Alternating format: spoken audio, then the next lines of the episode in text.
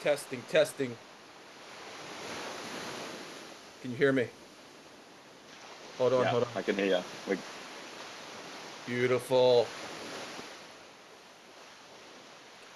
Are we there? Guy, so great to have you.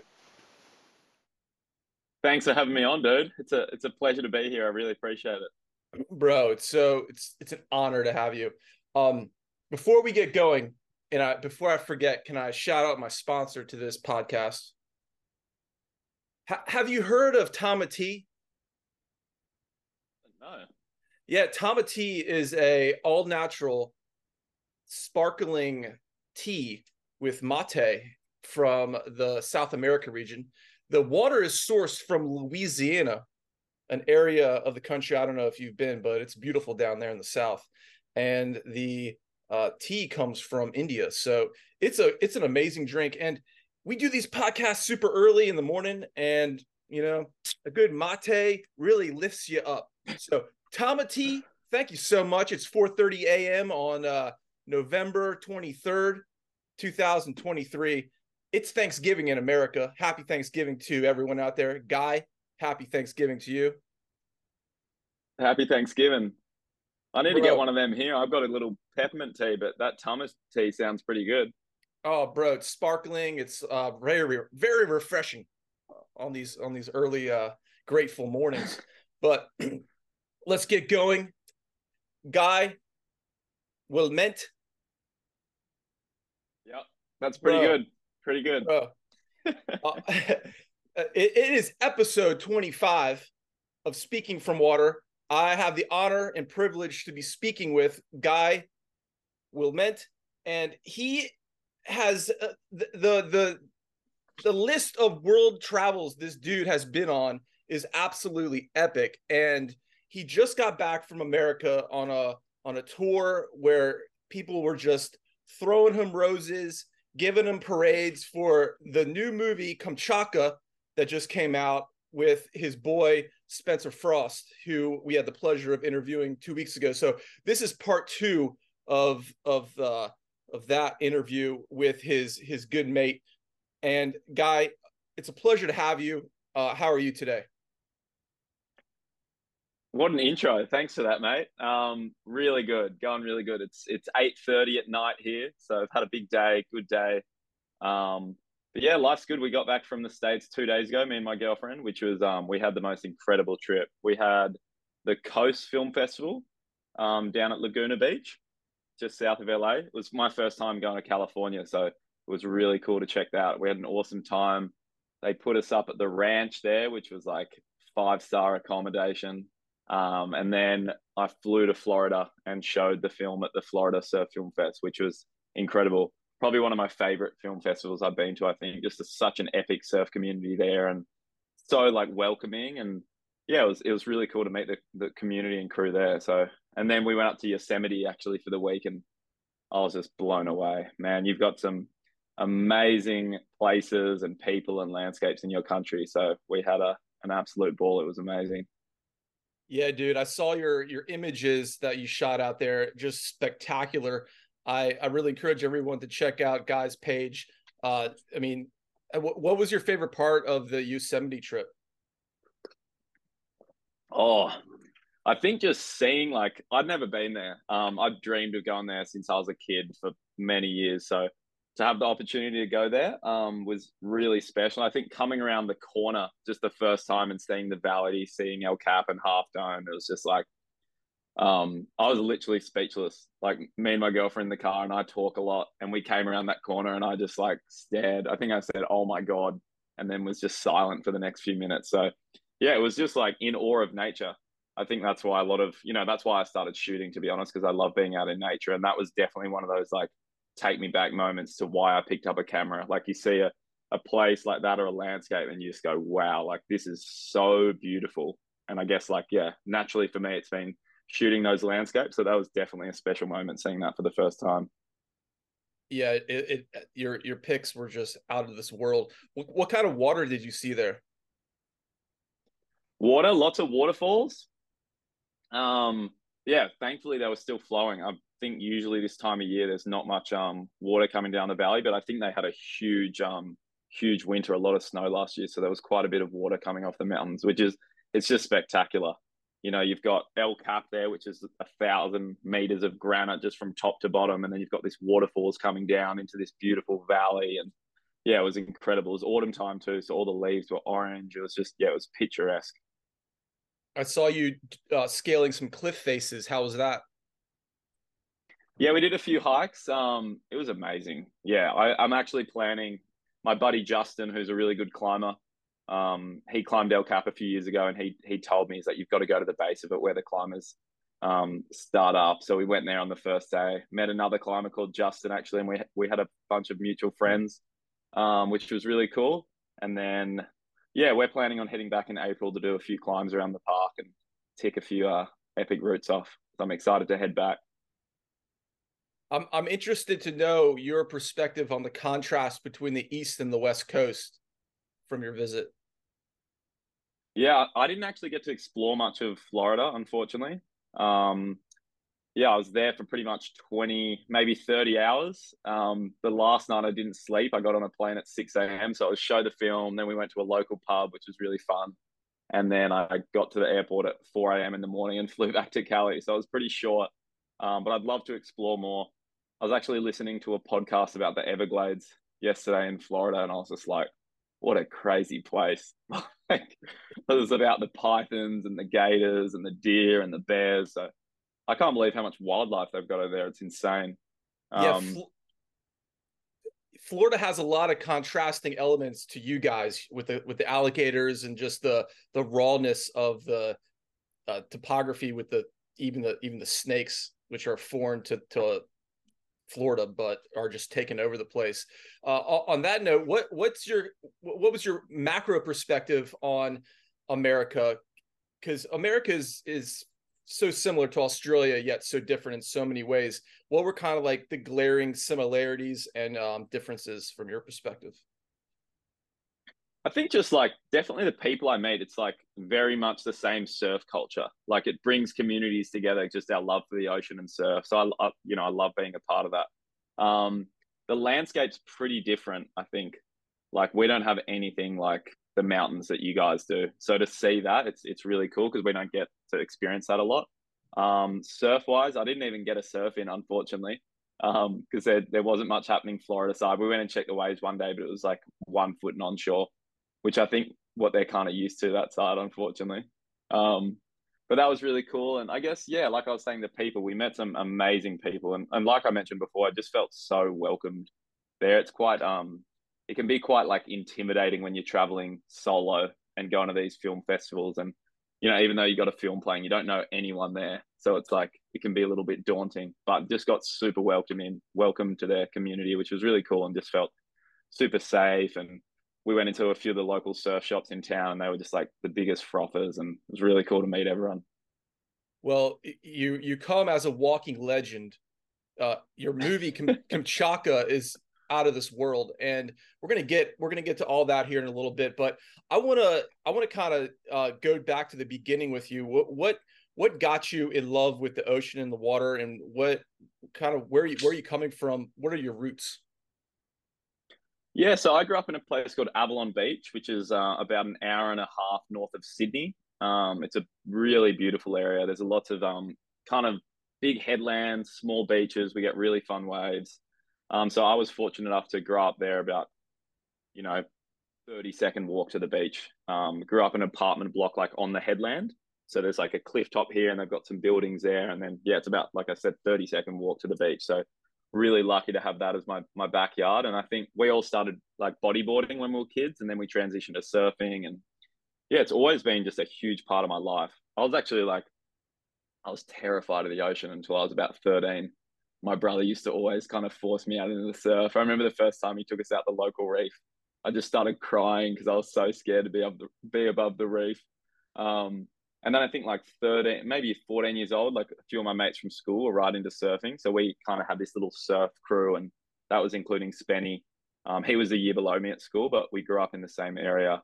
Um, and then since there, we just started doing surf trips together. And we'd bring a camera and we'd shoot each other on the way. So that was kind of how like the surf adventure surf trip started going happening. We'd um I had a van um once I finished school and we just load up the van. There was a bed in the back and we'd drive down the coast like four or five hours and then just camp out every weekend chasing waves. So that was kind of um our upbringing. Incredible. Where where down the coast were you uh were you traveling that got kind of got you that that feeling? I'm I'm interested to know. Yeah, there's there's a place called Ulladulla, which is about four hours south of Sydney, and there's some some incredible waves down there. Um, you know, amazing beach breaks, and there's some really heavy slabs too. Um, which was amazing. I think like we were traveling in so many of these incredible waves, and I think naturally as we started to, we are still surfing a lot, but we also had a. I think Spenny and I were so into like capturing these these places and these trips that we were doing. Um, so it kind of evolved from us being in the water to us being, I guess, documenting those trips. Um, and from there, we were like, you know, what can we do next? That's you know not four hours from Sydney. It's like look at the globe and say, you know, where else can we travel and do, you know, like make little clips online and then just have these amazing experiences together and chase waves on these early trips were you shooting from the water or were you kind of doing your uh your activities of surfing in the water then shooting from land? How how, how did you go about it in the in the beginning? Growing up we were um we'd take turns like filming each other. Like one of you would be out in the water surfing and the other one would be on the land on on the tripod just filming um in the early days. And then i actually like didn't photography till I guess like till I was about 25. It was more just for like a hobby thing. And Spenny, um, he got more into like the the filming side of things, and he was getting quite a lot of work in the filming filming world. He bought, I think he bought a red camera when he was like early 20s, which was a huge investment and a and a big call. Like that was a lot of money for a young kid. Um, and then he started getting some jobs, and I was like doing my university degree at the time, and I, I wasn't really frothing on it. And then Spenny kind of was like, Do you want to come assist me on a few jobs and help out and see if you like it? And I was like, Yeah, that'd be really cool. Um, and I did that. And then I went traveling for a bit um, and borrowed my sister's uh, little photo camera and then just got really into taking photos. Um, and I got home from, I did a trip to North America and Canada actually um, for three months, just solo. And I remember I got home from that trip and I got messaged on Instagram um, just saying, "Hey, like I love this photo you took and just posted. I'd love to buy it off you."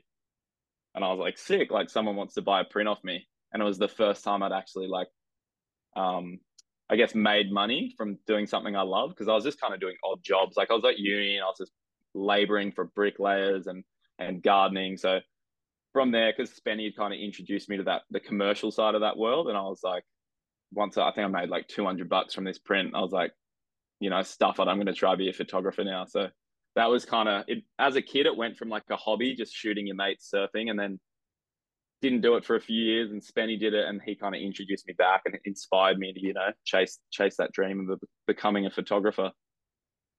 What what was the print of? Um, it was of mountains in in Banff. Yeah, cool. the mountains in Banff. Up in yeah, I bought a car and um, Montana, like a little Honda like Civic or something. It was just like a four door, like, and I had like a little bed in the back, wedged between the seats that went into the boot.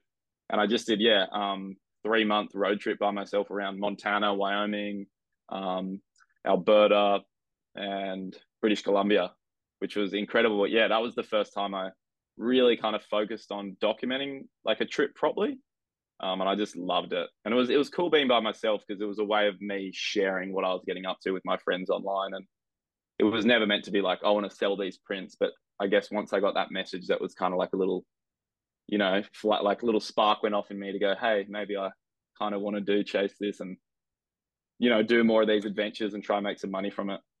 What what season was that? It was in um the end of winter, coming into spring. So I think I flew there in end of Feb and then did Feb, March, April, and then a bit of May. Was that your first taste of cold? I'd done New Zealand before, Um, I'd done New Zealand twice actually. I, I absolutely love it over there. Um, so I'd done like a few shorter trips, like two week trips, actually chasing waves and and hiking and going up into the mountains. So that was definitely like an early spark of you know mixing surf and mountains. Um, as you get like you can see in Kamchatka, we've we've kind of tried to balance the two. I think it's just aesthetically being an environment like that where you've got these huge mountains with snow on them, and then there's waves. It's like pretty picturesque. Um, so New Zealand was like the early stages of, of that, and then I wasn't even surfing in in Montana or in Canada when I did that trip. That was more just like a mountain world. But I think it's like two of my biggest, um, I guess, loves the ocean and mountains. So those trips that we've been doing over the last few few years have been like combining the two. And Spenny's the same. We both love snowboarding. We both love being in the mountains and snow. And then obviously growing up by the beach, you know, we try to combine those those two worlds. So you you feel this uh this love of, of photography. You you see the business route, and you and Spencer are um are now going to branch out of uh, Australia and go to the tropics. Is that kind of where your next stop was? Yeah, I think we did. Um, we've done Indo a bunch of times together. We've never made like a project in Indo. That's more of been like um, fun trips.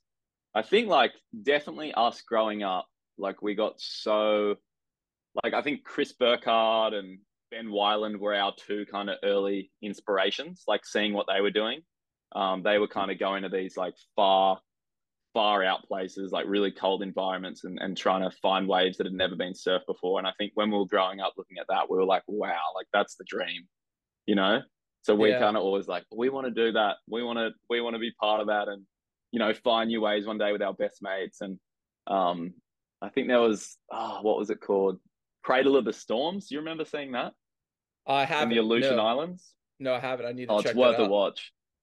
It was incredible. But I remember they discovered this like it's an amazing landscape. It's in between like Alaska and Russia, this island chain that runs along there. So it's cold water, amazing landscape. And they found like this perfect right hand wave that no one had ever surfed before. And it's just pumping. And I remember we watched that and we were like, we want to do that.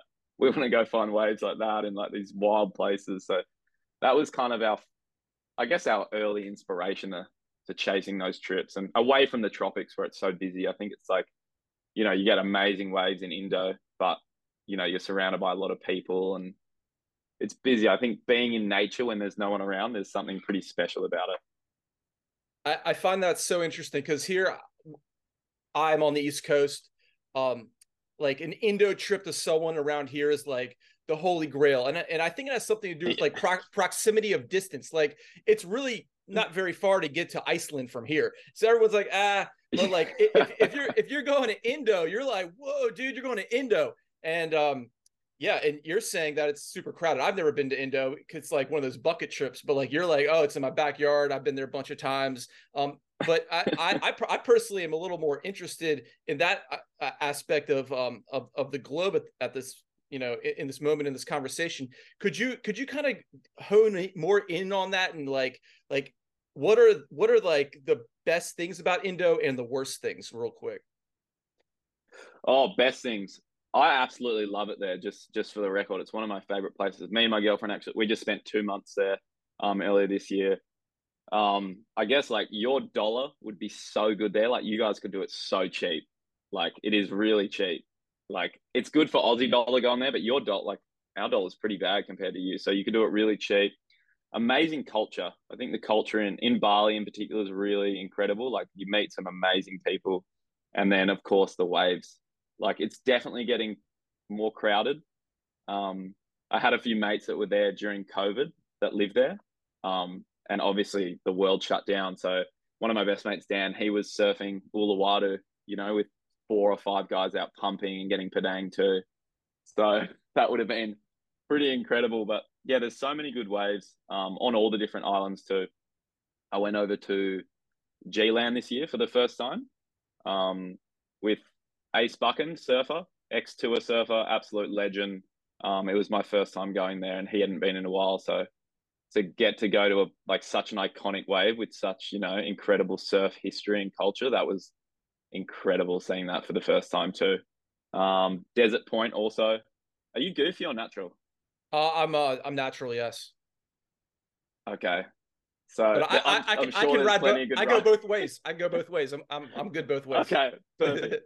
yeah, I'm goofy. So and Ace was goofy too. So we were kind of hunting the lefts, but um, yeah, Uluwatu is it's an incredible place. I love it there. You got Desert Point, G Land. There's so many. I haven't actually done the um the Ments, the Mentawais, um, like a boat trip there. Spenny's done a couple of them now, and he's like, we've got to do one. It's just like you and your mates, best waves, best times.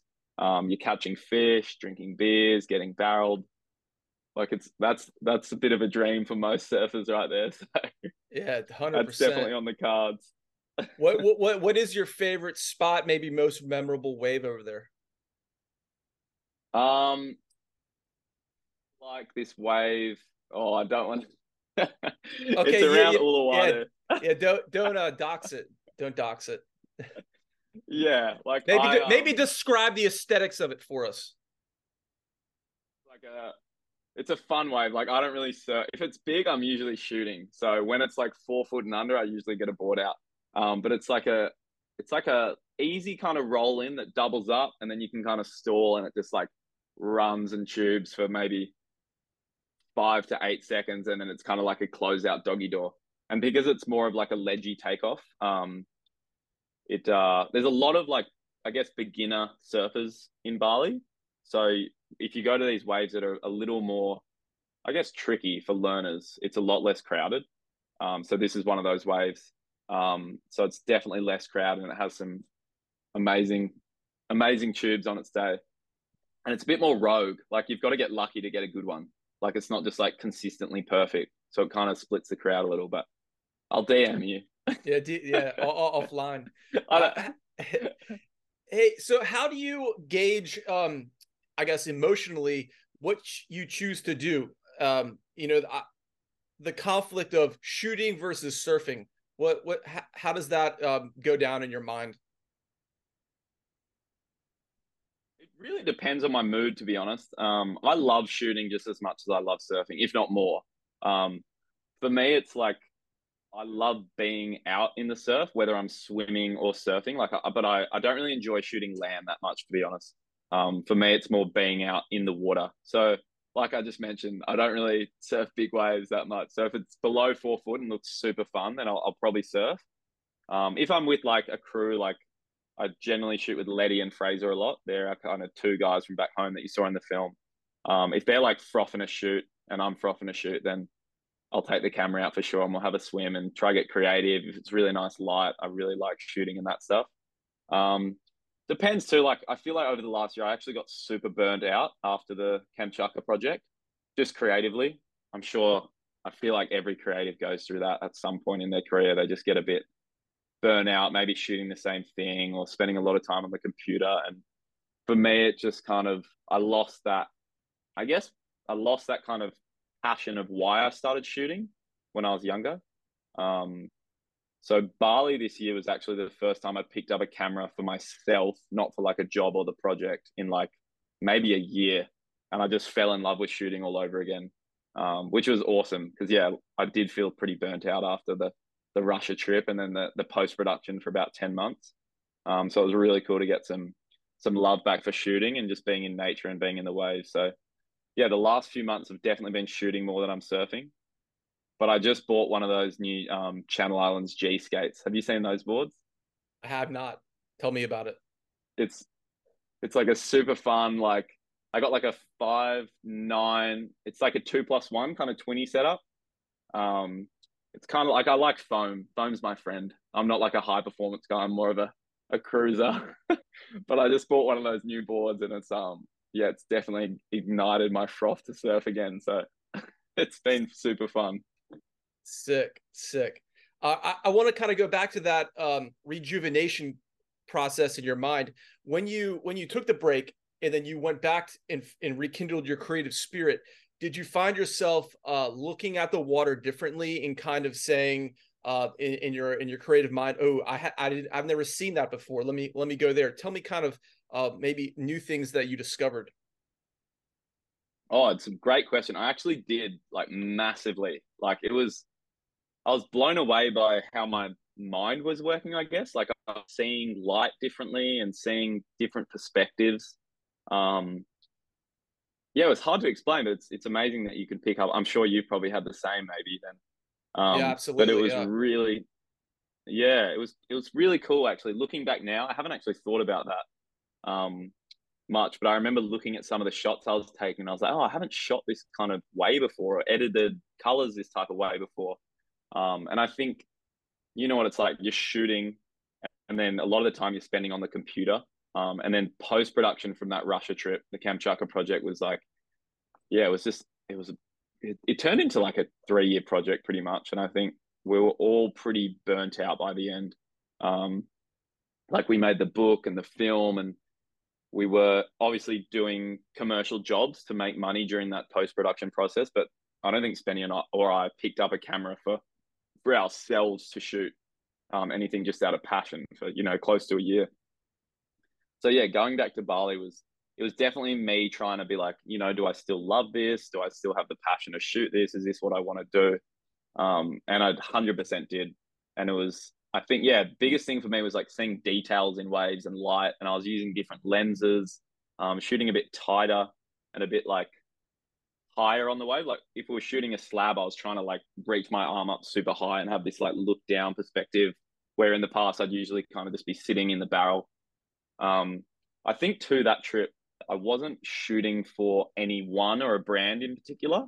So you can become a bit more creative. Like if you're on a two day shoot on a surf shoot, I'm I generally feel like I want to tick some boxes and and like know those safe shots where you're like, okay, I can get this particular image and I know they'll be happy with it.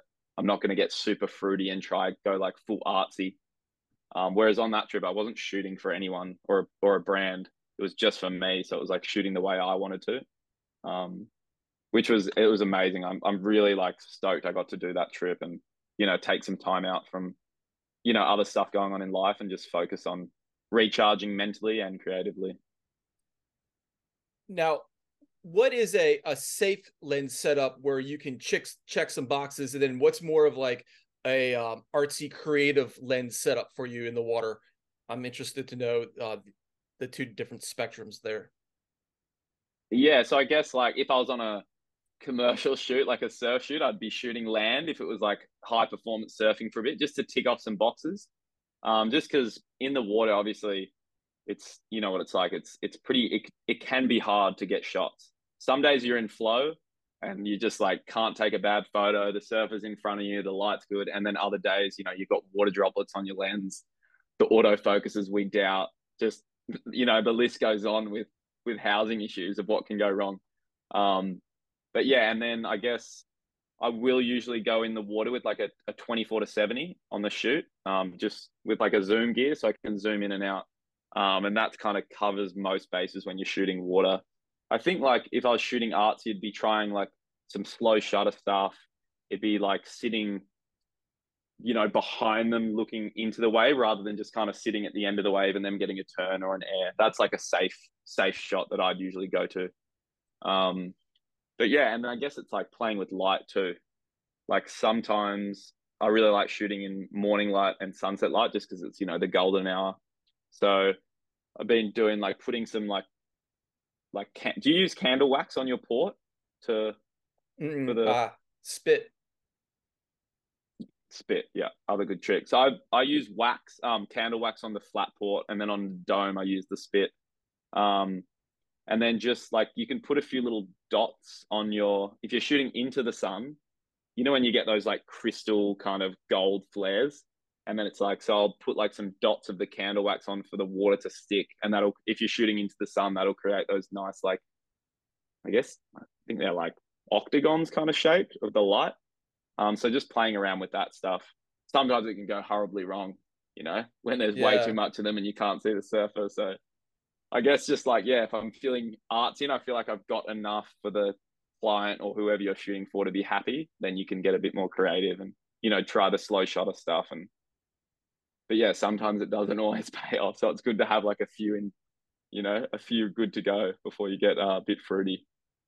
Epic let's take it back to the history here. So you and and Spencer are um you have this Iceland idea and and you go to Iceland and that and that really kicks off uh your your all's uh a career. Do, do I have this right? Like that trip made made you internationally famous um, from the movie that you produced post post trip. Going into that trip, did you have a plan to do that, or did that kind of happen organically out of that situation and and idea? Yeah, I think um, it definitely we had a plan, but I mean, I just started shooting to be honest. Like I'd maybe had a camera in my hand for a year and a half or two years. So I was like still learning a lot, like a lot, a lot. Um, Spenny had been doing it for a bit longer. So we, we did a bit of planning and we had like a, a book going into that trip and we reached out to a lot of people that had been there before, um, just on where to go and what the conditions are like and where we want to be if the, the wind's a certain way and the tides. Um, I think like we were both like, it'd be cool to make a book and a movie from that, but it wasn't like like we didn't have sponsors or anything. It was completely self funded. It was it was a, definitely a passion project, and was just like let's see what we can get and have an epic time. Um, and we had an amazing trip. I think we were there for six weeks, and we did Iceland, Scotland, and then a little bit of time in Ireland. Um, and we got really really fun waves, and I think that definitely sparked us to want to do more of those trips. Um, and Spenny Spenny did an amazing job at putting the film together on that one, and went to a few film festivals, and people really enjoyed it. So that was more of like an incentive to go, hey, where do we want to go next? Because I think, have you done much cold water surfing? No, it, it gets pretty cold here. I mean, not not like that cold, but 52 Fahrenheit. You know, we're, we're in hoods and gloves and booties. So, and I, yeah. I'm my home beach is uh, Ocean City, Maryland, which is kind of north of here, and that gets into like the low 40s. But um, to answer your question, I haven't been in the ice like yourself, so I'm mm. I'm blown away by the the photos and the videos that I've seen from you guys because it's like that water is so cold. I, I don't know how you can function, move, swim, and and really what what interests me the most here is your ability to swim and take photos in this environment because that is so difficult. And added to that is the intensity of these waves. So I, I kind of want to go go there right now. You're you're in Iceland. You haven't been shooting very long, and this water is is um, you know new to you. You're from Australia. Photography is new to you. Uh, the the waves are are heavy. Um, how how did you did you get your mind to a place where you're like, all right, I'm going in the water. I'm shooting. Um, I'm doing I'm doing this now. I think it was um yeah, looking at it, sometimes it doesn't make sense, but we were just like so excited to be there. Like it was, um, it was a dream come true for us. So I think when you've got that much excitement, like there was never a moment where it was like, oh, I don't want to put this wetty in, a wetty on and get in the water. It was like, get this wetty on, let's get out there. Like we were always just like so excited to be there. And I think, you know, when you've got like these giant mountains and everything's covered in snow around you, and you've got, you know, w- like relatively warm gear, um, you are ex- like just ecstatic to be there and in, and in awe of that environment. So yeah, we were just like stoked to shoot and capture it because we'd never seen anything like that. And like I said before, like we grew up watching Burkard and Ben Weiland's film, just getting like so psyched on these adventures. So for us to actually, you know, be there and be doing, you know, like realizing that dream, it was like I wouldn't say easy, but it's like you've got your goal of what you're trying to capture or achieve. So it's like um I guess it was just like we were internally motivated to be there. Um, but yeah, when you're in the water, it's it's really hard. Um, like there was a particular day in Iceland. I don't know how cold it was, but it'd be it's below zero. I, I'm not good with the Fahrenheit conversion, but um, really cold. and my hands got to a point in the surf where I like they went so numb that I couldn't pull the trigger on the camera anymore. And I remember Fraser did this like big carve in front of me, and I like went to click and I couldn't click, and I was like, "Fuck!" Like this is so hectic. Um, you just go a bit like insane in your head. Um, that was the, there was one moment in Iceland that was really hard. It was in it was in the first movie, and I got out and I'm just like shaking. Um, yeah, it's definitely a challenge, but I think we always wanted to. We want to be there. It's not like you're being forced to be there. Um, yeah, that that first year we were definitely like punting it. Like we were just like a couple young guys from Avalon just having a crack, which is cool to look back on, you know. Yeah, yeah, just pure stoke. Uh, it's it's a real beautiful story. Uh, the I want to uh, touch on the water there in Iceland. There's such a contrast between the hot and the cold. Can you tell us a little, a little bit about the hot water you found? I, I assume you found some hot springs. We did. I can't even remember if um I don't even think we went to a hot spring. I, we actually tried one day and we got stuck in a blizzard driving. Um, yeah, I don't think we went to hot springs, but yeah, we got stuck in a blizzard and there was a car crash off the side of the road and we are all kind of freaking it. Um, so we just turned around. We are on like the top of this mountain pass. It was actually terrifying. None of us had driven in like winter conditions before. Um, and a friend, the guy that owns a wetsuit company here, is um, Zion. They'd done a few trips to Iceland, so he'd told us about this epic hot spring that's right on the coast. No one goes there, so we're all super pumped. And then, yeah, we got caught in this blizzard. We were, I don't think we were sliding off the road, but it was like you couldn't see, you know, a few meters in front of you. Um, so we uh, pulled over for about half an hour on the side of the road, and then decided to turn around. So unfortunately, no hot springs, just just all cold water. you you were focused on the waves. Good good good idea. Uh, exactly. So, yeah. Yeah. So let's um let's let's take it to the uh the to, to excuse me Kamchatka when when did the Kamchatka concept come into your mind? Because like, I saw the the the cover to this to to the movie, and I mean, my head exploded. The helicopter, the the the snow, and I'm expecting to see snowboards, but I see surfboards, and the whole the whole thing was just like not computing and uh, which makes it just so beautiful. So how, how did you guys um what what was the seed that gave this situation um birth? Yeah i think it was um like after the iceland trip and after showing the film um we were all like pretty pumped on you know where should we go next?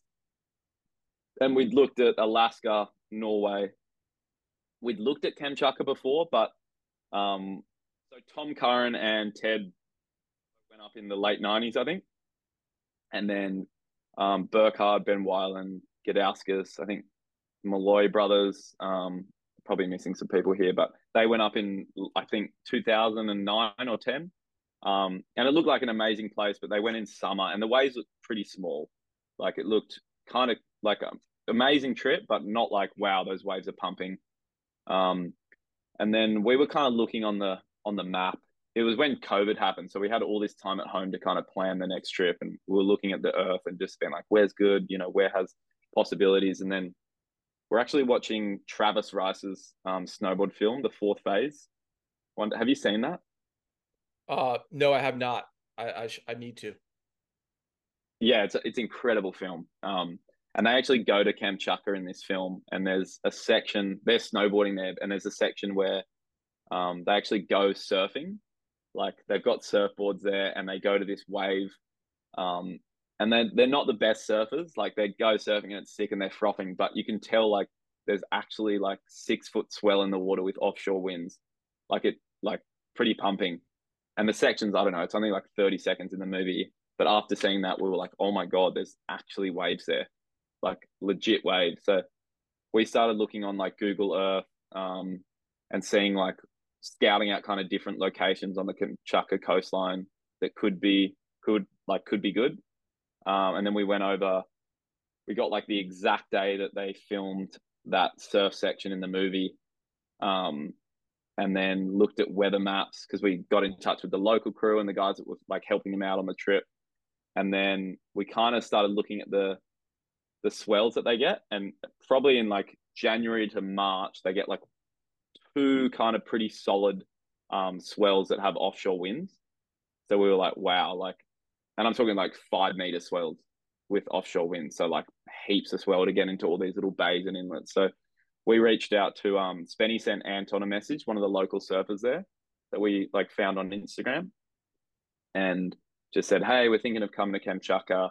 Um, we'd love to be able to be showed around if you wanted to be a guide and be involved in this film project that we want to do. And he was just frothing. He's the absolute biggest legend ever, Anton is. And then we just said, you know, we want to explore the coastline and try find waves that have never been surfed before. Like, do you think there's potential? And he was like, oh man, there's like an un- unlimited amount of potential here. You know, it's it's crazy. No one's explored the coastline in winter when they do get swell. Um, he said the only issue is you're going to need a helicopter to explore because there's a thousand kilometers or about 700 miles or something of coastline that's kind of inaccessible in the winter and never been explored. So he was like, "You're going to need um, helicopters." So he put us in touch with Max, who owns a heliboarding lodge up there. Um, and we reached out to him and told him, you know, what our idea was, and he said, "Sounds incredible. We'd love to help out. Um, you know, here's a rough estimate estimate of how much it's going to cost." And we got that back, and we're like, "Oh my god, this is going to be extremely expensive," which was kind of a bit of like a dream killer at the time because it was like, how that like we don't have that much money. Um, and then we were kind of like, let's, you know, Spenny's very good at like getting shit done. So he's like, let's just try and make it happen.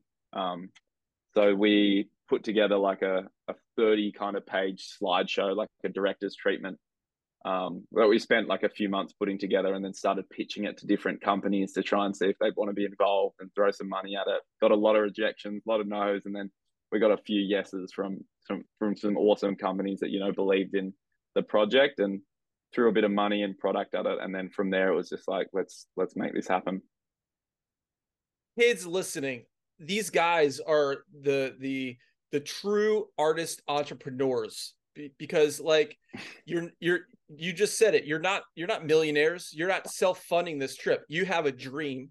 You put together the package and then you went out and you sold that package to the brands that had the the, the money. And it, it, reminds me of um, what tech entrepreneurs do in silicon valley only like way cooler. And and it, it's such an inspirational story. And i because none of this would have happened if you guys didn't get the funding because i mean it, it costs you hundreds of thousands of dollars i assume to to make all that happen. And you came out with a product in the end that that is just nuts and incredible that we all know about now today. But no you didn't know what you were going to find but you had this this fire in, in your heart that that said to you hey this is going to happen. Because there is no guarantee that waves were going to that you're going to even hit waves. Like how how did that part feel in, in yourself when you were selling this? Like i don't truly know that it's going to happen but i have faith. Like where does that come from? Oh it was you know what? That was actually terrifying. Like it was really scary because all we had to go off was this you know minute long clip in this snowboard film. And then we you know we did look back over the last 10 years of the weather maps in the area like as far back as we could and we're looking at what the storms were doing and looking at what the winds were doing and like i said before like it looked on average about every every year there were two big swells that had clean winds so that's kind of what we were going off um, but yeah, it was really like it, pretty intimidating and scary. Like these companies, you're asking for a certain amount of money and you're trying to be super positive and like charismatic. But like in the back of your head, you're like, we could get fully skunked and get nothing, which is really scary.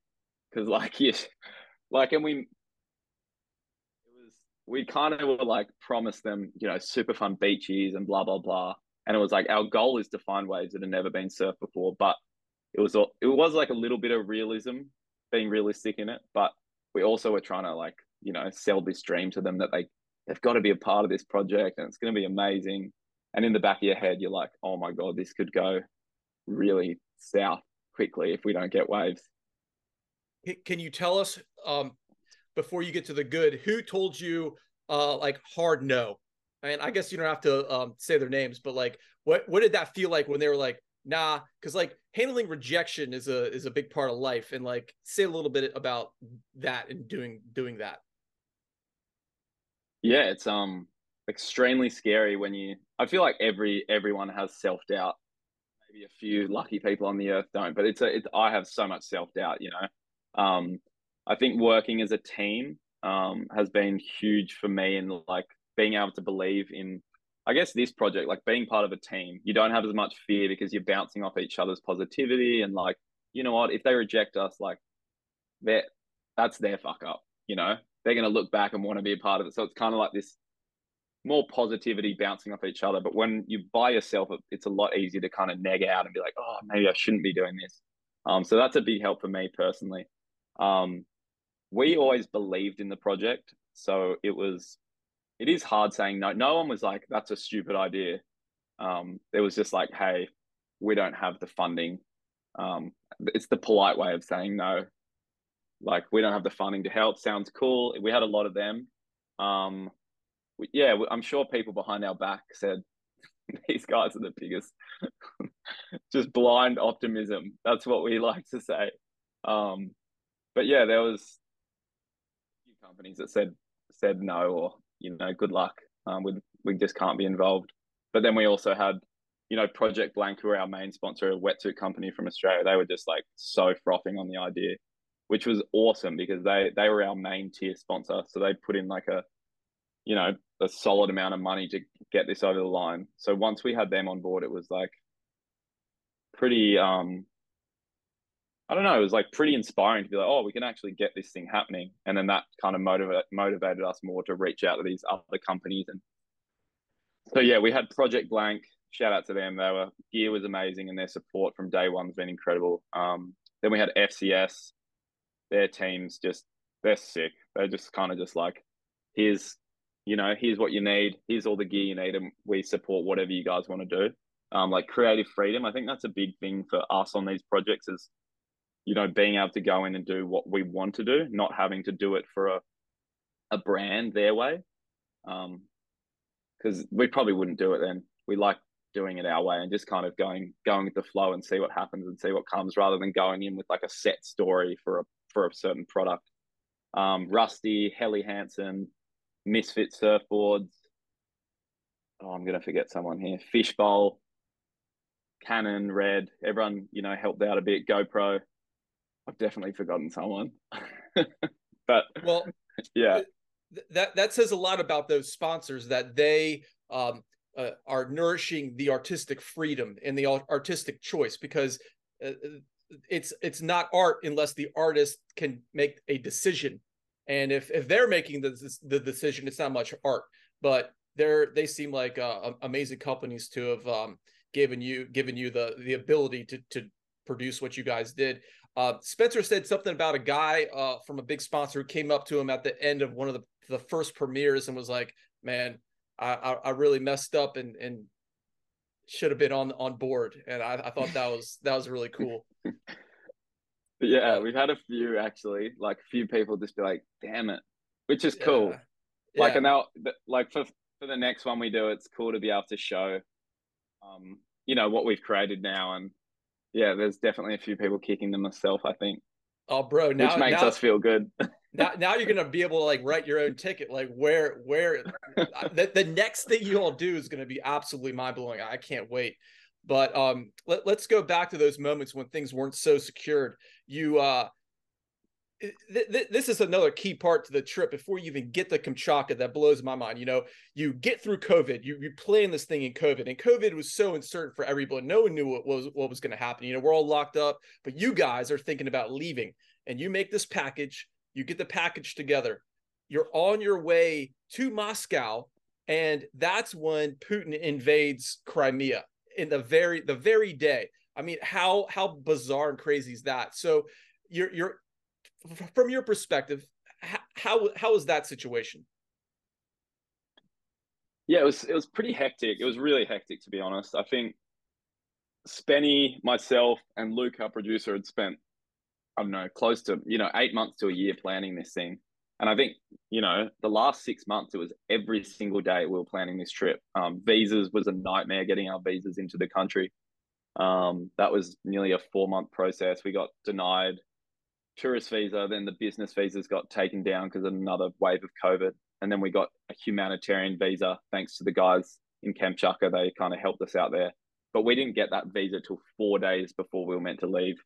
So we'd already dropped a lot of money on like insurances, camera gear, plane tickets, um, without even knowing whether we were, we were actually going to go. So when we got the visa, we are all just like, holy shit, like this is actually happening. Um, and then about two days before we were meant to go, it was like, I guess it started circulating on the news that Russia had started to put troops on the border. But I guess I guess from COVID, there was a lot of distrust in the media and not kind of like a certainty of what to believe. There was a lot of fear and hype on certain things. So we kind of just didn't brush it aside, but just like didn't think it was going to equate to anything. Um, and then, yeah, we landed in Abu Dhabi, got off the plane, we went to this little Irish pub to get a beer or breakfast or something. And about an hour before the flight um, was to leave to Moscow, like all the TVs in the airport just started saying, you know, there's um, bombs going off in in Ukraine and Russia had started attacking, and we were like, holy shit, like we're flying, in, we're meant to be flying into Moscow in an hour, um, or boarding a fl- boarding a plane to go to Moscow in an hour. So it was just like, it was, it was just felt so surreal, and so it felt so much bigger than us, obviously, because we're just like you know four surfers going to make a surf film, and you, what you're seeing on the news was pretty, you know, horrific. But at the time, it was just like, do we? It, it was like an ethical decision, I guess. It was like it felt weird going into Russia to make a surf movie when they were invading Ukraine. Like it just felt wrong. Um, looking back, it was like we didn't realize the severity of it all at the time, and um, we decided as a group, and we spoke to our our families and Luke, our producer, back in Sydney, and then got in touch with the team in Kamchatka and just said, you know, what do you guys think we should do? Um, most people said, you know, I'm sure it'll be fine. Push on. Um, a few of our parents thought that was like the worst idea ever, and it was come home now. This is stupid. Um, it was definitely like definitely a hard day. I'm really glad we pushed on because we had you know such an incredible trip and made incredible friends. But those moments were pretty difficult. Like Fraser's parents didn't want us to go, and then you know the four of us were just like we need to make a decision just between us, you know, and we we were all in. So we got on the plane and we sat on the plane for five hours on the tarmac um, without knowing what was going on. Because we got on the plane and then we just sat there for like 20 minutes and then 30 minutes and then an hour. And then i went and spoke to the hostess and just said what's going on? And she just said look the situation's you know worsening by the second. We're not sure if we can fly into moscow. Um, which was quite like scary because we didn't have internet at the time so we didn't know what was going on we'd seen like you know a few minutes of snippets on the news and then we ended up, yeah, waiting for five hours on the tarmac. And then eventually the captain said, you know, we found a safe route. We're flying really far east and then coming back into Moscow.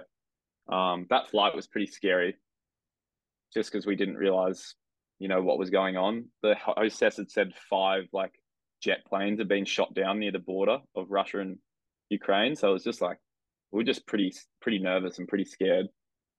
And then we got told once we landed, dude, that we actually had two um, Russian jets escort us over the border, like they were under our commercial plane coming in, which was like, you know, pretty wild that that's happening. I think we were one of the last flights into Moscow during that time. So thankfully we, we got off that plane.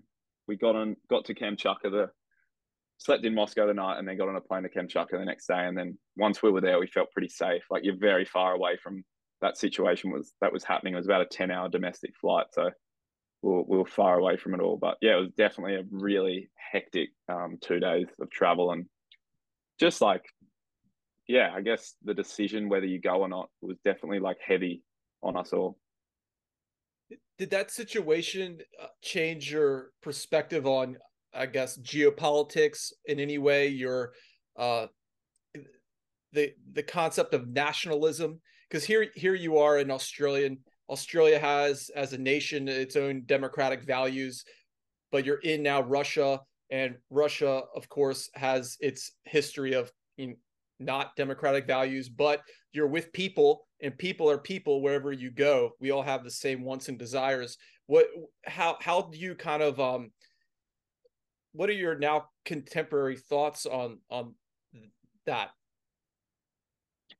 Yeah, I think it's it's it's difficult. I don't want to speak on. I don't want to get too political, but I'll say like the people we met in Russia were, they were just like you and me. You know, the guys we were hanging with, Anton, his mates, Max. They loved snowboarding. They loved surfing. They were, um, you know, embarrassed with what was going on. They, like, you know, they were very shameful in what their country was doing. They were they were opposed to what was happening. Um, Anton, I know Anton had a few mates that were protesting in Moscow at the time. They got put in jail for a few weeks just for protesting. Um, it was really like, yeah, they were, they were definitely feeling it. Again, we were in like such a small bubble that like of people you know that love nature. Whereas I we can't speak on behalf of all of Russia because we just didn't experience that. We're in like a very small bubble in Kamchatka. Um, but yeah, everyone we met was really amazing. Um, made us feel super safe.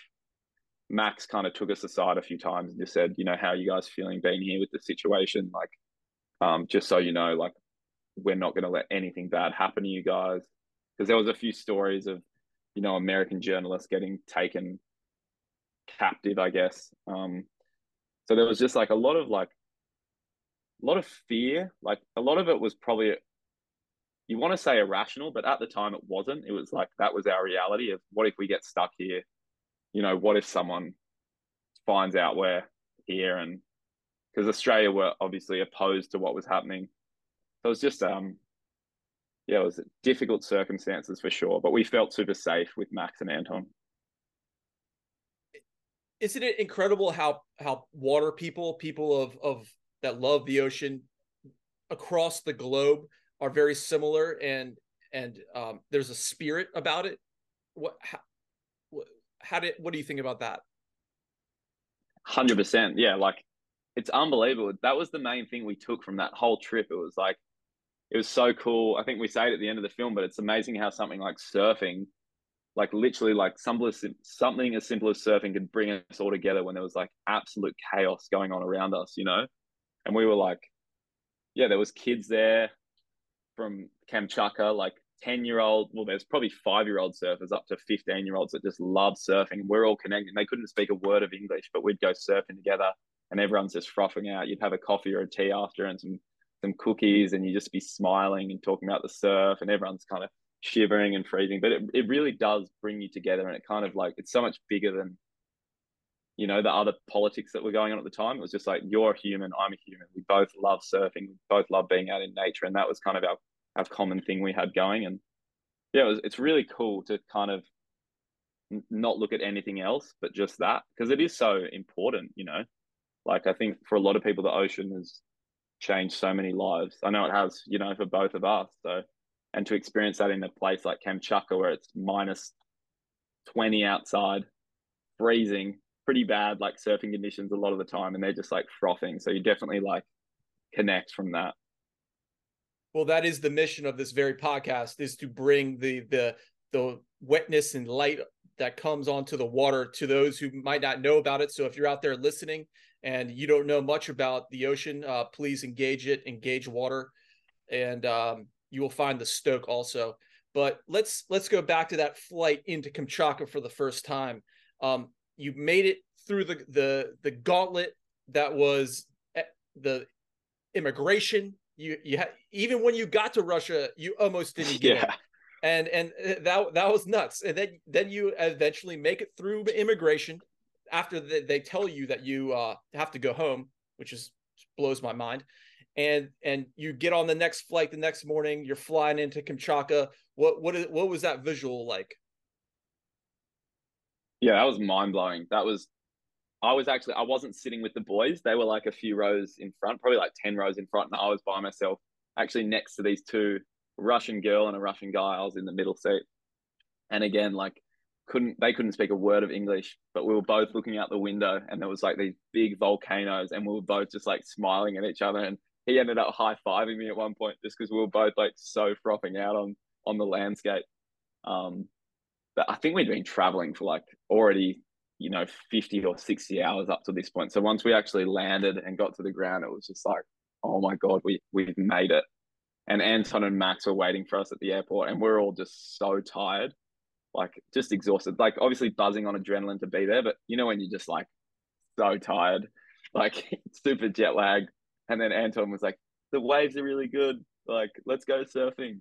So straight away off the plane we drove to the beach it's about an hour drive like drove to anton's like surf camp that he's got going on.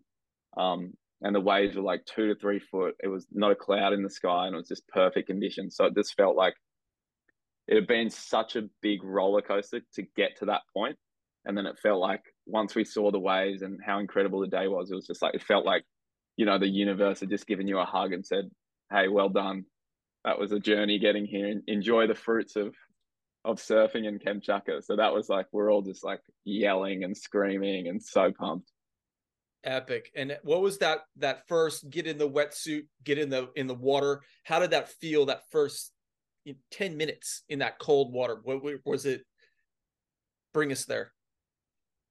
It was um Spenny and I actually shot land that session, um, that first session.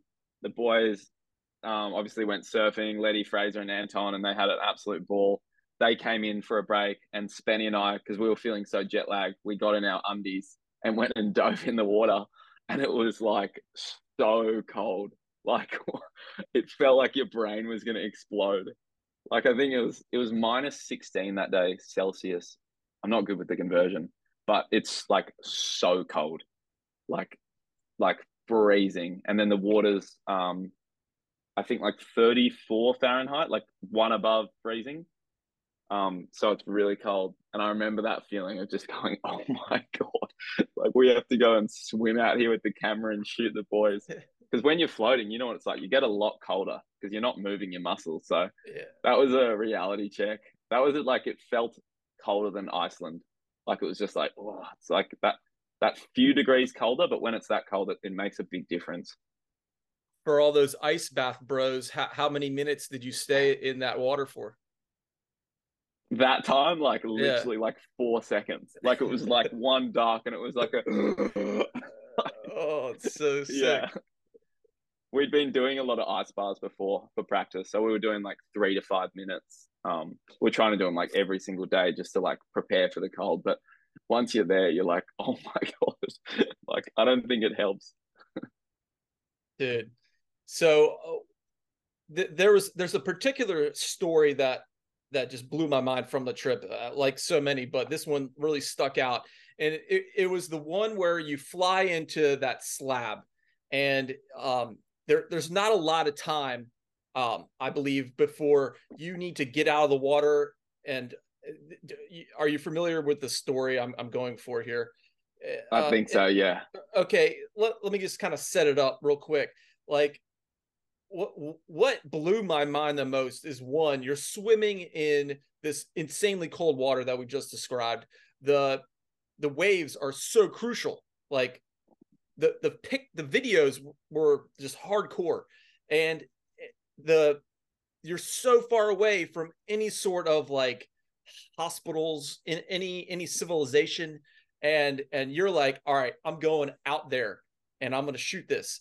Um how how was that? Like the the the pre situation and i want to go back to your mental state. Like what what what are you doing to yourself in your mind to say hey i'm i'm i'm swimming i'm confident um, i'm doing this. Like bring us there. Yeah i think um like a, like we've already touched on the the whole basis of this trip was to try and you know discover waves that had never been surfed before. So that particular day there was there was a big swell coming in on the forecast and um, the weather had cleared for a moment and the helicopters were on call. So they'd flown in, they'd picked us up from the, um, the heliboarding base camp. And then we were flying down the coastline and pretty much just looking out the door of this helicopter in the window, trying to see if there was any surfable waves anywhere. And Fraser spotted this, like, like you saw, like this pretty psycho left hand, like really heavy wave below us. Um, and we're all like, oh my God, it's spitting. Like we actually have discovered a wave here. So we're all like pretty hyped and jacked on adrenaline. And we landed the helicopter on the beach. We all got out. We got the drone up, flew it out. It was about, um, it was nearly a mile out to sea. So it was, it was far, like really far. Um, and it looked pretty pumping, like big and really heavy, but like pretty pumping, like way better than anything we could have expected to find in Far East, you know, Russia, Kamchatka. So we're all like, oh my God, we need to give this a crack.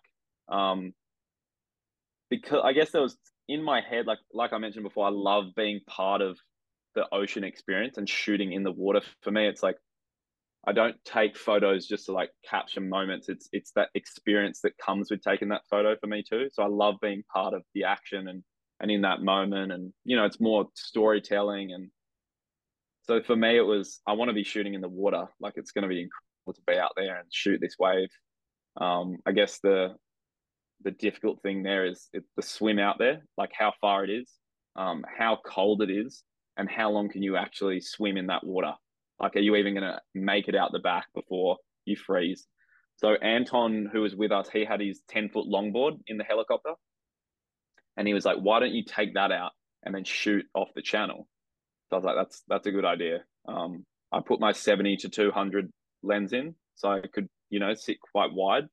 Um, even getting out of the shore break was like pretty gnarly. It was like a six to six foot plus shore break on like these pebbly rocks. And it was just like this big surge. Um, so Anton and I went out together and Fraser and Letty were a bit ahead of us, but it took took us like a good, you know, 10 to 15 minutes even to get past the shore break. Just because I had a 10 foot log, I've got the big water housing. Anton was trying to help me. Eventually we we made it through that. Um, it was probably a 25 minute paddle out. Like it was really far out to sea. Um, and that at that point, I was like, oh, I'm so glad I've got the longboard because this would be like a pretty hard swim. Um, made it out the back straight away. Fraser had got this pretty crazy one, like the first wave ever caught at this place, and he's dropped in into like a six foot slab and just got like spat out into the channel. So we're all just like screaming and hooting and hollering and just going. It just felt surreal to be honest. Like you've got these huge snowy mountains, and just knowing that no one's ever surfed surfed here before. It was a really cool feeling. And then I guess Letty got another wave. And then probably, I don't know, 20 minutes through or something, this huge, huge set kind of started peaking up. Like it was, you know, easy 10 foot. And the first one, you see it in the movie, it's the first wave in that section. And it's just like this heavy slab and it's it's massive. And there's so much water dropping drawing off the reef and you see at the end only at like for like a split second in that clip you just see me on the longboard with the camera like paddling in the corner and i think it was the wave after that um, closed out kind of the bay and where i thought was a safe spot to be shooting and it landed right in front of me um, and i just got smoked and when the water's that cold like for all you guys that are ice bath like it's like getting dunked in an ice bath and then having like no escape like and you're nearly a mile out to sea with a 10 foot log attached to your leg and trying not to lose your housing. So I got swept in, you know, a few hundred meters and there was like this kind of rocky outcrop because the headland was kind of like like that. There was rocks here and then the wave was further out here. Um, so I got swept into these rocks and just like your breath gets taken away every time a wave hit you because it's so cold. And at one point my leggy got wrapped around like a boulder underwater and I couldn't get off that. I wasn't underwater, but I couldn't move. Um, and because your mitts, you got seven mil mitts on, I couldn't get my mitt through the um the Velcro on my leash, my leggy, to rip it off, and just with the pressure of the board, so I was like pretty panicking, and my body was just kind of already starting to shut down, just because you're so cold and exhausted, and just like I was scared too. I was really scared, and then eventually I got kind of swept out into this next channel, probably been like you know a good 15 or 20 minutes going through this like rocky outcrop getting smoked getting washed onto the rocks try not to lose my camera. I don't actually know what happened, but my leash had come off my camera. Um, so if I dropped that, it was gone. So I was trying really hard just to hold it. And I couldn't get rid of this freaking longboard, which was just such a pain.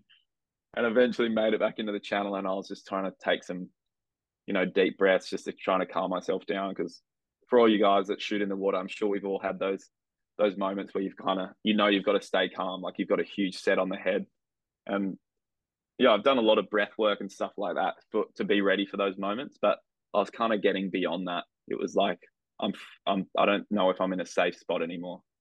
Um, so I paddle back out to the guys, and I was just exhausted. I was I was so cooked at this point. And then Letty and Fraser were probably like ten meters away from me, and they were like, "Are you okay? Like, what what the fuck just happened?" And I kind of just gave a thumbs up because I was just I didn't want to make a scene or like a big deal about like that I was struggling but I was like, I'm, I'm okay. Um, I'll, I'll be right. And then another part of the story, there was a storm coming in later that day. So the pilots had said before we went out, as soon as you see the red, the flare go off, you need to come in because that means we've got to go because the weather, because the helis can't fly in, in, you know, obviously any bad weather. So we saw the flare go like literally like as I made it out to the boys, and I was so tired. And the water it was um, getting low tide so there's this huge current like dragging us back out to sea so we started paddling and i um I just like couldn't beat this current. I had the I was trying to balance like you know the seventy two hundred the camera housing on front of the longboard, and I was paddling and because our weddies were so um sealed, I had like a lot of water coming in and flush me during that the wipeout, and I had like water stuck in my arms and in my legs and in my booty. So every paddle was just like so exhausting. And I was like, I think I was crying at this point already. Leonard in, Fraser already like 100 or 200 meters ahead of me. And I was like, I don't think I can get in right now. Like my body was just shutting down. I was getting super dizzy and exhausted and I was cramping. And then Letty's like, What are you fucking doing? Like yelling at me because he didn't know I was struggling so much. And then he paddled back out and he's like, What are you doing, dude? And then he could just see like tears coming down. He's like, Oh shit, are you all right? He gave me a hug. He's like, I've got you, I've got you. And then he like I don't know how long it took, but eventually we made it to the shore. And that's when you see in the film, like Spenny's got the camera, and I just like had a you know breakdown. I was just like so relieved to be in, but also just like so rattled about what had just happened. Like it was pretty, it was definitely the gnarliest like ocean experience I've ever had. Like where it was like, I don't know if this is going to be okay. And just knowing you're like so far from help there.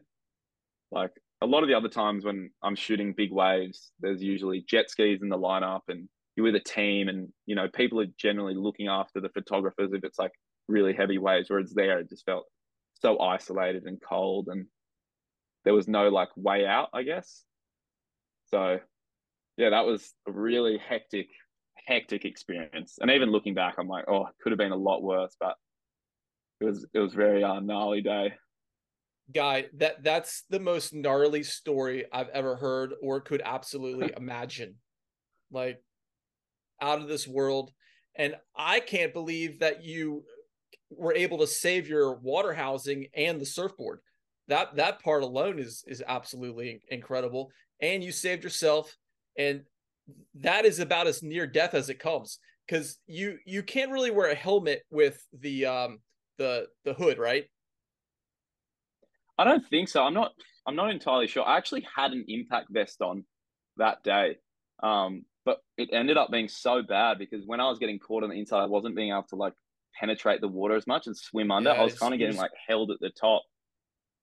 So it, it made it like a lot worse. Um, and because the weddies are six mil and I had a thermal on underneath, so it's like a, a lot of rubber. So you like you're already floating a bit. So yeah, I don't know, maybe a helmet. helmet next time. I'll well, just like I, I just say that because you could have hit got hit in the head with your housing while all that the longboard could have hit you. Like so many bad things could have gone wrong. You made it back just in time, and it's it's just one of those most incredible epic stories. And thank you for telling it to us. It's um you know anyone listening in the future or can just take so much from it. Uh, what what was that relief like when you made it to land? Yeah, I think I was actually like um I was so stoked that I'd made it to land. And I think you see it in the film, I have a big release and I'm just, you know, I think I say, I'm so depleted. I'm so depleted. But I, I really was. They, they, they're tears of joy. Think, they, they look like you were just so, just like, you're alive. You're, you're there. Yeah. Yeah, there was definitely like some points. Where I, I like I remember going, I don't know how to get out of this situation. Like I don't know, and I don't know how this is going to end well. Um, thankfully it did, and it was fine that night, I remember I couldn't sleep because I was so, I was obviously pretty jacked on adrenaline, but I was also like so upset with myself that I'd missed this opportunity to shoot this wave. Like that was what was haunting me that night, not the near death. It was like, you blew this opportunity. And I like couldn't sleep for like three days because, and Spenny had done such a good job shooting land. He got like these craziest clips. And I think it was like, you know, part of my ego just going, oh, you, I remember going like, oh, Burkard or like Jimmy Chin or like all these guys that look up, they wouldn't have fucked that up, you know? And I was just like being so hard on myself. Um, and looking back, I'm so glad like it happened because I've learned so much from that particular experience, like from, you know, life perspective and also just like a shooting perspective. Um, and like going back to that wave, we didn't get it again as quite as good, but definitely like just learning. And I think that's what I took from this. I'm still learning so much. Like we're all anyone shooting water, I'm sure you've had it. Some days like just isn't your day. And that particular day wasn't my day. So it was just like, I think accepting that. And I was just so bummed. I was like, I know the shots we could have got that day from water. Like it was pretty unbelievable wave. and just knowing like when I was getting smoked on the inside, the boys are getting like pulling into some pretty wild tubes. So that was that was like just as heartbreaking as like well as anything for me because the whole trip was you know let's get these epic shots of waves that have never been surfed and then coming away from that I was just so so bummed with myself. So you then go back to the same situation and shoot water again. Is, is that's how that happened, right? Because the uh, the final part of the trip is like, oh, we're going back there. We're we're gonna try to relive that situation because you you have this fire in you that you want to take these shots, and you go back there. How is it going back to the scene of the crime? Like, what were you just like, oh, I am I'm on this. I'm I'm doing this. And did you shoot from the board again? Yeah, so we had two two trips there from that. The next one we actually brought a rubber ducky so we could take a boat out from the beach. So we put that in the helicopter, which was a massive help because it was a big swim.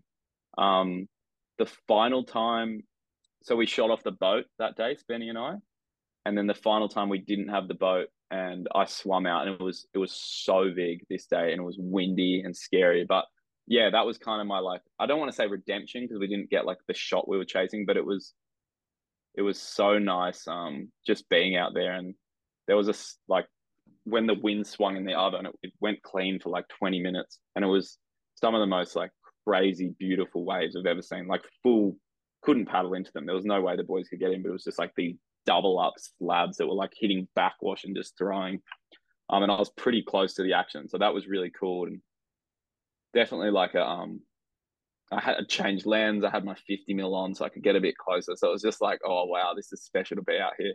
But still like extremely scary. But just like knowing not where to sit, where was safe, where wasn't. Um yeah, it's definitely like I think leaving we were like, ah, we were so close to like scoring that wave. We did score it, but it was like I don't think anyone got like the one that we were after. Were you able to name that that spot since you were the first people to surf it? And if so, what what did you name it? Yeah, we called it um Chiburaski, which was like a it's like a um animated kids like TV show. There's a bear called the Chiburaska bear. Um, and Fraser's surfboards had a lot of these different Russian kind of pictures and drawings and animations on them um, on the boards. And when we got to to Kamchatka, Anton saw one of Fraser's boards and was like, "What the hell? You've got the Chiburaska bear." Like I don't I don't know what um animations you guys have growing up, but it'd be like a famous you know kids toy. Um, so they were all like so pumped that he had this picture of this bear on his board. Um, and they called us the Chibaraski gang, like the four of us. So when we um we named that wave Chib- the Chiburaska. So Anton, I think Anton's been back since to try and surf it, and he's yeah the name stuck. has he has he found it in a better condition condition? It since he's he, he's there has he seen this thing do what you guys wanted it to do? No i think when he went back it was pretty um pretty rogue. You need like perfect conditions. Like the yeah we yeah. Hopefully someone scores it one day because it could on its day it'd be perfect. It really would. It's an incredible wave how many situations as far as the coastline uh, do you foresee are might also be like that? Or is that kind of like the one gem based on the headlands and the the rocks and stuff? Or do you see a lot of potential with um, other spots you know because you you did a lot of flying on that coast. We actually didn't do that much flying to be honest. Like there's it's I'd say 700 miles of coastline that's never been explored. So there is like so much untouched land and ocean.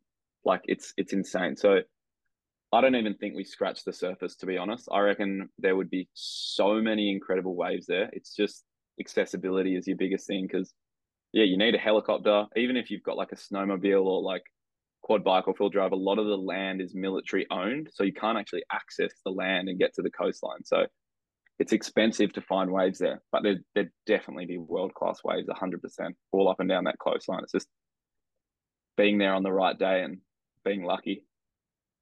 Well, as you guys are like uh, Columbus discovering America, do you um, would you uh, report back to the common folk? uh, surfer community here across the world and say, hey, um, uh, get, give my boys up there a call and, uh, and and try it out? Is this something that you would you would recommend to to to those who um, might want to try what you did?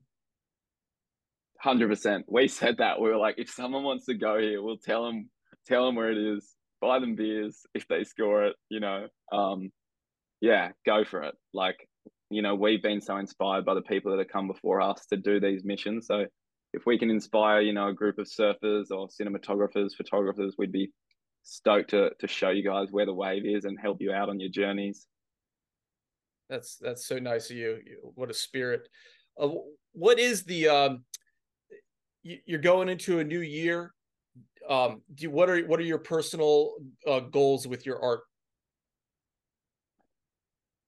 that's a great question i think um yeah, I just want to keep keep exploring. To be honest, like I really really enjoyed being in Yosemite. Um, like I mentioned before, me and my mate Justin, we're going to go and do some um, rock climbing, try get some pretty big big walls done. Um, I love being in the mountains. I love being in the ocean. So it's a mix of for me. It's like if I can do a mountaineering, rock climbing, and and surf stuff. That's kind of where I want to be.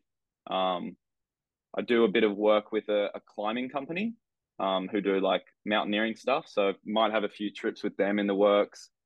Um, and then just being at home in Avalon where I live, it's it's pretty beautiful here. So just enjoying that while I'm home. But yeah, I'd say I'll be back in the States in April to do some rock climbing. Um, I'll be in Indo again next year. Hopefully see you there, mate.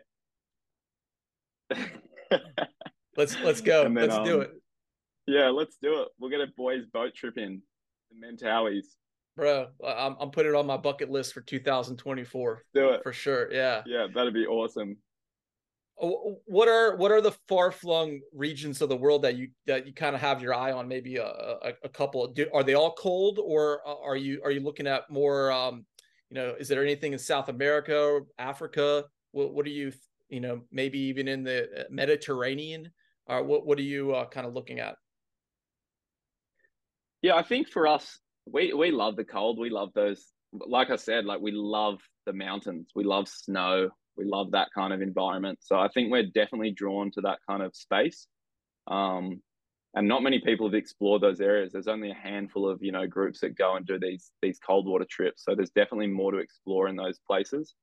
Unfortunately, like a lot of Indo has been explored by the you know the people before us in the early or the 70s, 60s, 80s, 90s, all those years where they just discovered, you know, the most perfect waves that you can wear board shorts in. We're kind of doing the opposite, least perfect in really cold waves. Um, but that's what gets us excited, you know, we love planning and doing these trips. So we've definitely got some stuff in the works. Um, we all needed a little bit of time off after this project. Um, Spenny's in Indo right now, getting getting a fix of some warm water. I just, like I said, me and my girlfriend Emily did a trip in Bali for two months just to thaw out. Um, but yeah, we definitely got some stuff in the works. I think halfway through next year, we'll start kind of really, really um putting our foot down on the pedal and, and planning it and trying to get a trip done by the end of next year for somewhere cold again. Lo- lovely. Do, are you thinking even maybe in uh in Canada? Canada would be awesome. I think Canada and Alaska would have so much potential. Um, there's so many places. we we've been looking down at Antarctica too, just trying to see if there's anything there. But it's definitely, again, it's like a hard climate, very expensive, and there's a good chance that you might not get any waves. So we're just trying to. There's a few um, names we've got on the on the list at the moment that we're looking at, and we're just again, you just got to do a lot of um, a lot of research into swell and weather and accessibility and all that stuff. But we've definitely got a, a bucket list of places. Well, I, I, I can't wait to see what you guys come up with, and I know it's pretty top secret, so we're not trying to dig dig any deeper there. Uh, before we wrap up, I want to kind of ask you a few macro questions uh, philosophically. W- what is the kind of water that uh, the aesthetic that that you really like when you see this water? you're like, wow, your heart just fe- feathers. Um, I'm, I'm thinking lighting, I'm thinking color, I'm thinking um, texture. Give it to us. I okay. I love a light offshore. First thing in the morning, maybe like a greenish tinge to the water. Um, sun's just coming up and you've got like a surfer like highlining and you just got them as a silhouette with the just the top of the wave is like this nice huey green and then you've got the golden kind of offshore coming off the back. That's kind of my my dream shots. I love shooting in like first light and last light just because you got that golden hour and you know the spray will go gold and you get those like nice little textured rainbows that's kind of my favorite stuff to shoot in or just anything really moody. It's either that or like really stormy and windy and and dark. I think for me light like like lighting is everything you know? It's everything. So it's like picking those moments where the light's going to be good whether it's first light last light if there's a storm coming and you've got that like dark moody um, clouds in the background like the light's just about to fade um, yeah for me it's all about chasing light but and- ocean yeah i guess i love all all different types of ocean everything every ocean has something to deliver and teach you you know I think. And you don't know what you're ever to like. You're never to take the same picture of the same wave. It's always changing, which is which is awesome. Dude, it's it's so epic. You say that. I was doing a class uh the other day for these third graders, and my, my biggest message to them was like, kids, you know how you each are so unique? You know how there's never another one of you in the world like there is? Like there's lots of kids but there's not the same kid like yourself. That is just the same way that the the moment is when you're taking a picture. That sunrise is never going to be the same sunrise. Even if you go back to that same spot every day the sunrise is always going to be different. The way the wave hits that sun is going to be different and I, I believe that is like the beauty of of this photography thing is the the the infinite like you can try to take the same picture over and over again but no matter how hard you try it's it's always going to be different hundred percent. I think that's what like keeps drawing us back to it because you have these moments where it's like, oh my god, it's nearly the perfect light or it's nearly the perfect photo, and it's not. But you're always like, you know, I think for me, it's like be aware of the present moment, and it's okay to also be chasing more. You know, but not chasing so much that you're not being in that moment. I think that's a big one for me. But you're so right in saying that like every moment in the ocean is different. Uh, I saw it on your Instagram. You teaching those kids, I think I got super psyched on that. That was really cool. Dude, did really you see sick. how they were all lined up to even just like look through the the the shutter? I was just it, it, I didn't I, I didn't know how they were gonna be, but like they were so stoked just to hear that click. They weren't even in the water, so I put a picture of of of a, like a wave on the screen so they could like look through it and see a wave. Yeah, it was it was a great moment. Um, what what That's do you awesome, have, dude. bro? Yeah, sick what what what do you have to say to the the youth to those who who want to possibly pick up a camera and shoot water uh, give us a word of advice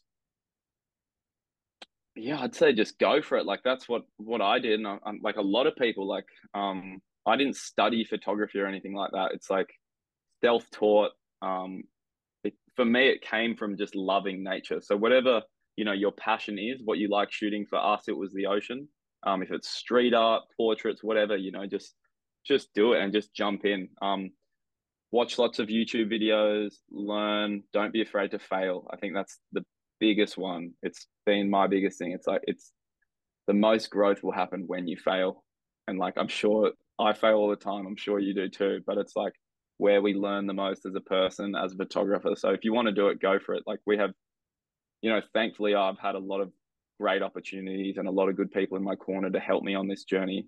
Um, but you've also kind of got to make your own luck sometimes, and whether that's hustling or reaching out to a person and asking a question, don't be afraid to do that. Um, online courses are great, but just just step into it. Yeah, I had a from that moment I said I want to be a photographer. I set myself a five year goal, um, and I just said, you know what, I'm going to give myself five years and really have a have a nudge at this thing. So, you know, don't go in half heartedly and just ask for help when you can. Tell people your dreams. Um, yeah, don't be don't be afraid to share your dreams. And people probably try and bring you down, but just keep chasing. And I'm sure just as many people will try to bring you up. And uh, I know mm-hmm. you you've brought me up this uh, this podcast, and I'm sure going into the future you're going to bring infinite amounts of people up. Last question: What what is uh, your your um, what is the meaning of life from Guy's perspective? Oh, far out. That's a big one. Um, the meaning of life. I don't want to say like happiness because I don't think it's entirely true, but I think maybe purpose, like finding your purpose, um, is a really big one. And just, yeah, I think finding your purpose, what you love doing, who you love being around. For me and and you, it's capturing you know moments in nature, and that's what inspires me. Um, and just to enjoy the journey. There's going to be for me. There's been lots of ups, lots of downs, and um, that's all part of it. That's a hard question, isn't it? Fire out.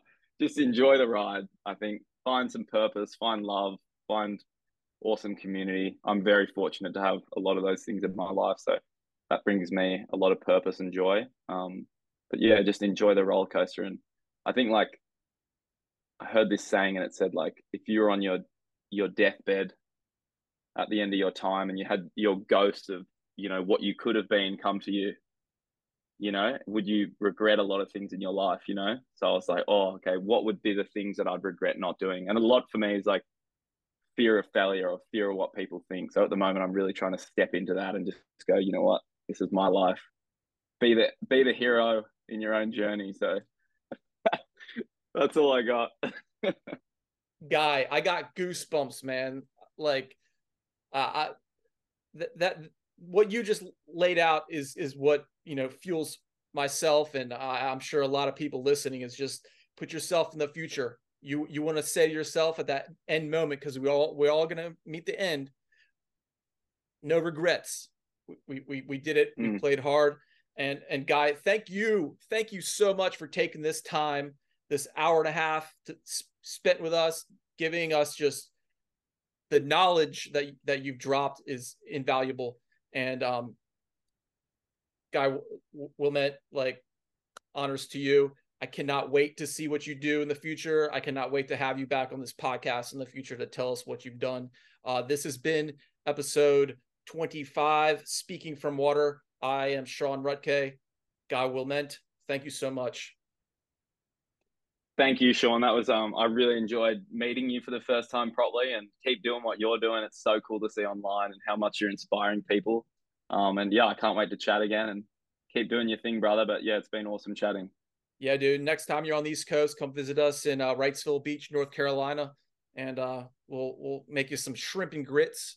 We'll show you our our, our, our beach breaks, and uh, we'll sounds awesome. We'll get it done. But um, yeah, and we'll try. Um, we'll try organize a. We'll try organize an Indo trip at some point in the future. I, I'd be honored to share that time with you.